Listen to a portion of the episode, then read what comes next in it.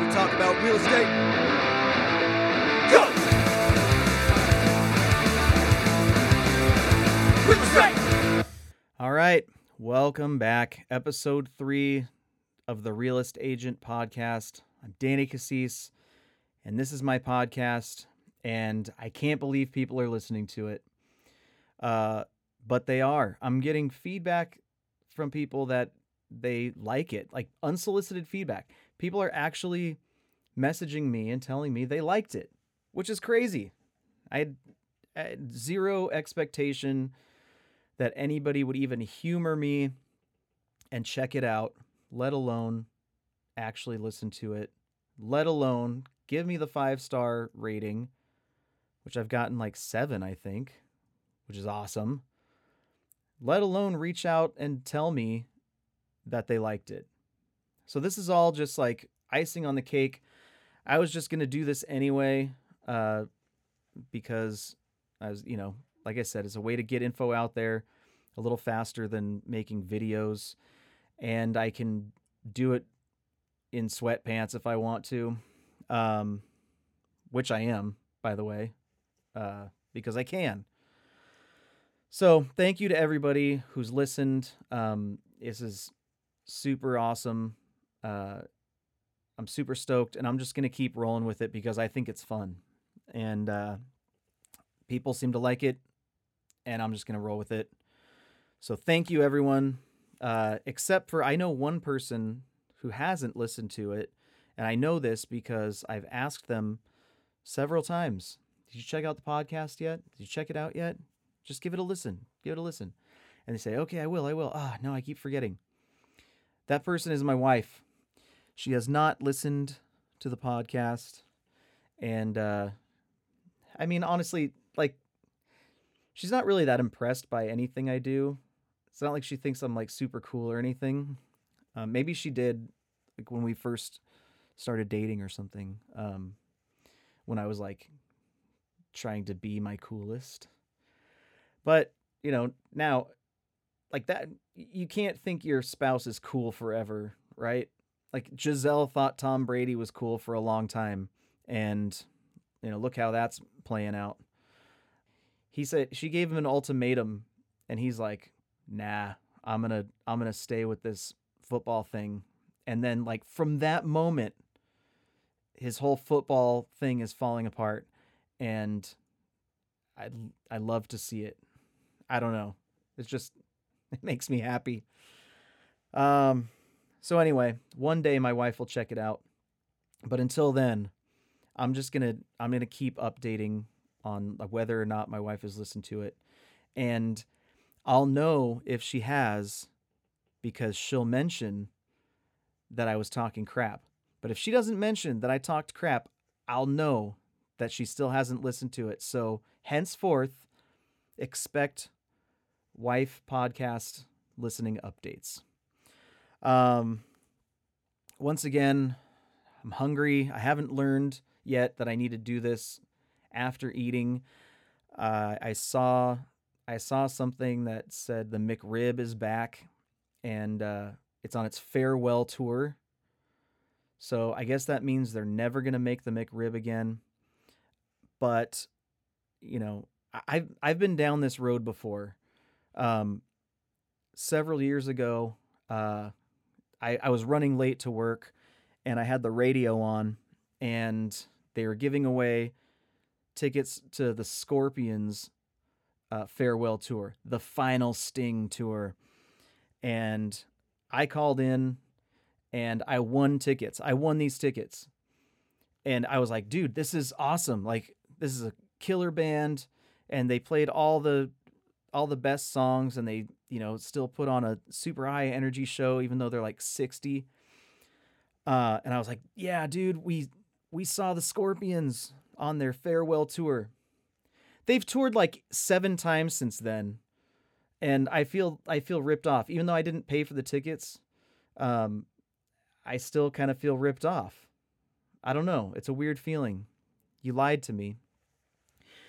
But anyway the mcrib might not ever return and i feel like i have to go get one um and you know people I you know, I don't know. The McRib is such a such a divisive sandwich, right? Like people either love it or hate it. And the people that love it only love it because it's only around for a limited time each time and they give you just long enough to forget how bad it tastes before you start craving one again.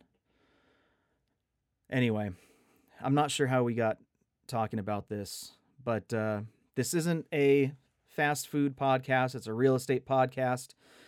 So I need to get on track and talk about some real estate stuff. So, um, the last couple episodes, it seems like I I feel like it seemed like I was kind of crapping on on on renters. Um, you know, like stop renting. You got to buy a house. Look, I know it's not that easy to buy a house. I know it's hard. And look, I'm realistic. I understand that not everybody can buy a house now or some you know, a lot of people won't ever be able to buy a house in the future. Um, and that's just the reality and I'm not blind to that reality. Uh, you know, affordability is a real issue. It's hard enough just to live in Southern California, uh, let alone get ahead and and save and you know buy a house and all that stuff. So I totally get it. But there are a lot of people and a lot of people that I know personally that are in you know privileged situations where they're paying below market rent and I want to see people in those situations maximize that time that they have because it's not going to last forever. I work really closely with a property management company, California Leasing, out here in Santa Clarita, and they manage like 650 properties.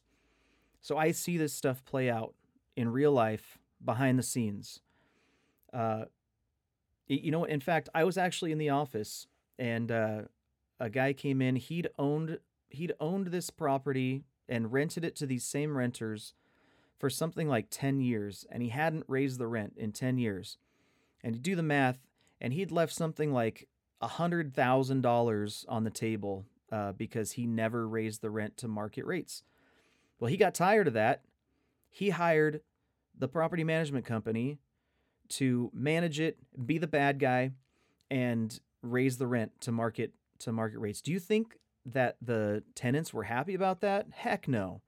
They're just their gravy train just came to a grinding halt and now they got to actually pay market rent and they were used to they they built their lifestyle around paying that crazy insanely low rent rate and now all of a sudden they're being forced to pay market rent that kind of thing happens all the time uh, or a lot of times, so you have that, or you have the owner who just decides to sell the property.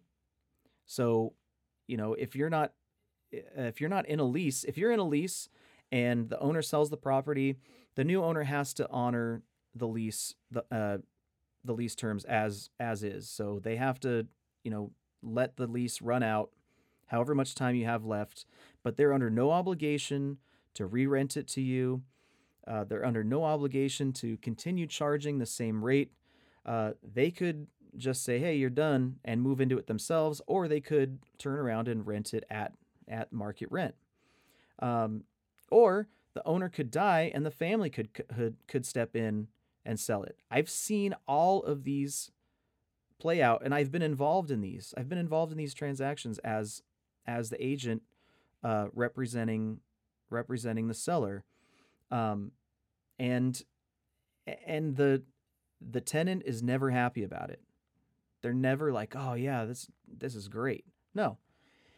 So, knowing that this can come to an end and it could really hurt as the as the renter, I want to see people maximize their situation as best they can so that when that gravy train comes to that grinding halt, you it won't hurt so bad. It'll just be the, you know, it'll just be the the nudge out of the nest that you need to spread your wings and fly. um, so come with me on this journey and humor me with this exercise. Uh, if you're paying below market rent um, which is basically like, I mean, if you signed a lease in the last year or two, you're probably not that far below market. Uh, but if you've been, you know, paying the same rent for a few years, you're probably paying less than you should be.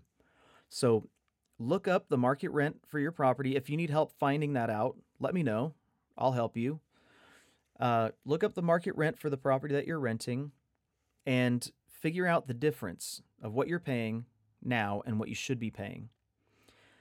Now, pretend that you are paying that market rent and take that difference and put it away in a dedicated savings account for a down payment on a home. Uh, you know, if you're paying two thousand a month and rent is is four thousand a month, for example, within a year, you'll have saved twenty four thousand dollars, which means you're well on your way to a nice solid down payment on a home. The average down payment is 7%. It's not 20%. 20% is a lot of people think you have to have 20% down. No, the average is 7 and you can buy with as little as 3.5%. Uh, in some cases, zero down, although at that point, monthly affordability becomes a real challenge. Uh, but anyway, I, I don't want to go into that stuff um, on this on this episode. Uh, we can talk about that another time. So after a little while, not only are you going to have a bank account with thousands and thousands of dollars in it that you can use for a down payment, you'll be used to paying a little bit closer to a realistic mor- mortgage payment. Um, and then if if you have to move, you'll already be used to paying closer to market rent, so everything won't be such a shock. You it won't hurt so bad when that happens. I say when because it's practically inevitable. And you know, it's like it's like working out, right? Like you you don't realize how out of shape you are until you you're forced to run somewhere. You're like, "Oh crap, man, I wish I had been I wish I'd been running for the past 2 years. I this would be really easy right now." And I use that as an example because that's me. That's that's like that's me every year and a half or so. so I know how that feels. So you might think, okay, well, I'm not paying $2,000 below market. I'm only paying a thousand or 500. Okay, then put away a thousand or 500 or whatever. As long as you're making steps, you know, as long as you're you're making progress towards ultimately buying a home and improving your lot uh, then it's a win. Then that's great. And if you know where to look, uh, you could potentially have other sources of funds for that down payment that you might not even know you have. For example, and this is not financial advice, okay? This is always consult a trusted financial advisor on these matters, but um, you know, anything that I talk about is something that I've either done myself or would do uh, given the situation. So, uh, so I'll just use myself as an example. Uh, I have borrowed against my retirement plan that I had on the sheriff's department uh, more than one time to buy real estate, and I have not regretted it. So you can borrow against. I borrowed against uh, my retirement plan. I repaid myself with interest, and that enabled me to buy homes and I have not regretted it. It's not something that I it's something that I would do again. Um So if you have a retirement plan, that might be available to you. I'm happy to help you explore that. Um, but, you know, I'm a real estate expert. I'm not a certified financial planner. So um, I can help you explore these ideas. But like I said, you know, it, it has to make sense in the big picture. Um, and you know, run it, run that by somebody that you trust to advise you in financial matters. Uh, but you know, in my in my case, and in the vast majority of cases of people that I know, actually, I don't know of a single one where somebody did borrow against their retirement to buy a home, especially a primary residence, uh, and they regretted it. I can't think of a single a single instance of that. So that might be something that's available to you. I encourage you to explore that. I encourage you to look into your into your plan and find out if that's something that you can take advantage of.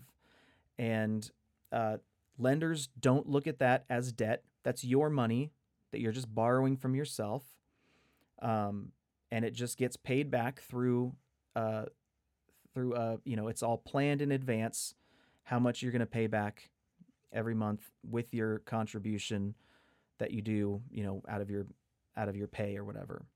Um, that's something that I've done. It's something that I would do again, and you know, it's something that I would advise my own family to do. Um, and it's it might be available to you, so I encourage you to look into that.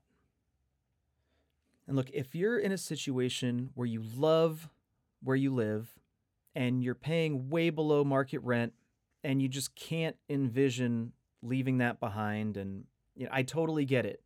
And at, you know, I, it would be hard for me to recommend that you, you know, make your life less happy just for the sake of owning property. Uh, which is why you could also potentially buy a place and rent it out to somebody else, and you get the best of both worlds. You're living where you want to live, you're paying way below market rent, you're owning a property somebody else is paying the mortgage and maybe you're cash flowing a little bit extra or maybe you're actually you're not quite cash flow positive on it uh, meaning that you know your monthly mortgage payment isn't quite what the renter is paying in rent. But if you're far enough below market value on your own rent what that you're paying then that can more than make up for the difference. And there's no reason why you can't reap the benefits of being a property owner and really an investor all the while. And guess what? When you finally have to move out of your place, you won't have to worry about where you're going to go because you already have a place lined up. You already have your place that you already own. Uh, yeah, you might have to juggle some timelines or whatever in between, you know, your renter and you know vacating your current place but chances are if your landlord has been cool about not raising your rent for years they're probably going to be cool about giving you a couple extra months to figure out your situation uh, so you're not out in the cold and you know what if there's a three month you know lapse or whatever where you have to figure something out a couple months isn't that big of a deal in the grand scheme of things. And you'll probably be glad that you at least have a plan and have something lined up. And really, if you just think about this stuff in advance, you're going to have options. That's the bottom line. And I hate seeing people in the position of, you know, not knowing what their next move is. Um, you know, the more that you think about this stuff in advance, the more you put in your own hands and the more control over your entire living situation that you have. And if you're in a position where you can think about this stuff, um, you have the ability to save, um, you have the ability to stay on top of your credit, and you know you do see a path to home ownership. I want to help you. That's the bottom line. I'm here, I'm available. All you have to do is call, text me, email me, whatever, however you want to get a hold of me. Uh, I'm here for it. So, once again, I'm super appreciative of everybody who's listened to this. Um, thank you for tuning in. Thank you for the feedback, for the five star reviews. Uh, if you got something out of this, please consider subscribing. Um, consider giving me that five star review. Uh, consider sharing it with your friends, especially if you do nothing else. Consider sharing with your friends, family, anybody you think might get something out of it. Um, I would really appreciate it. Uh, I want to see this grow. I want to reach more people, and uh, I'm really having fun with it. So um, it's only going to get better. I have a whole bunch of stuff that I'm already planning for it, and uh, you know, it's a lot of work. It's a lot of work to do this in addition to, you know, running a real estate business and having a family and everything else. But it's fun. I think it's worth it. And hopefully everybody else is enjoying it. As always, I hope you have the best day ever. I hope to hear from you soon. Enjoy the intro music on the way out.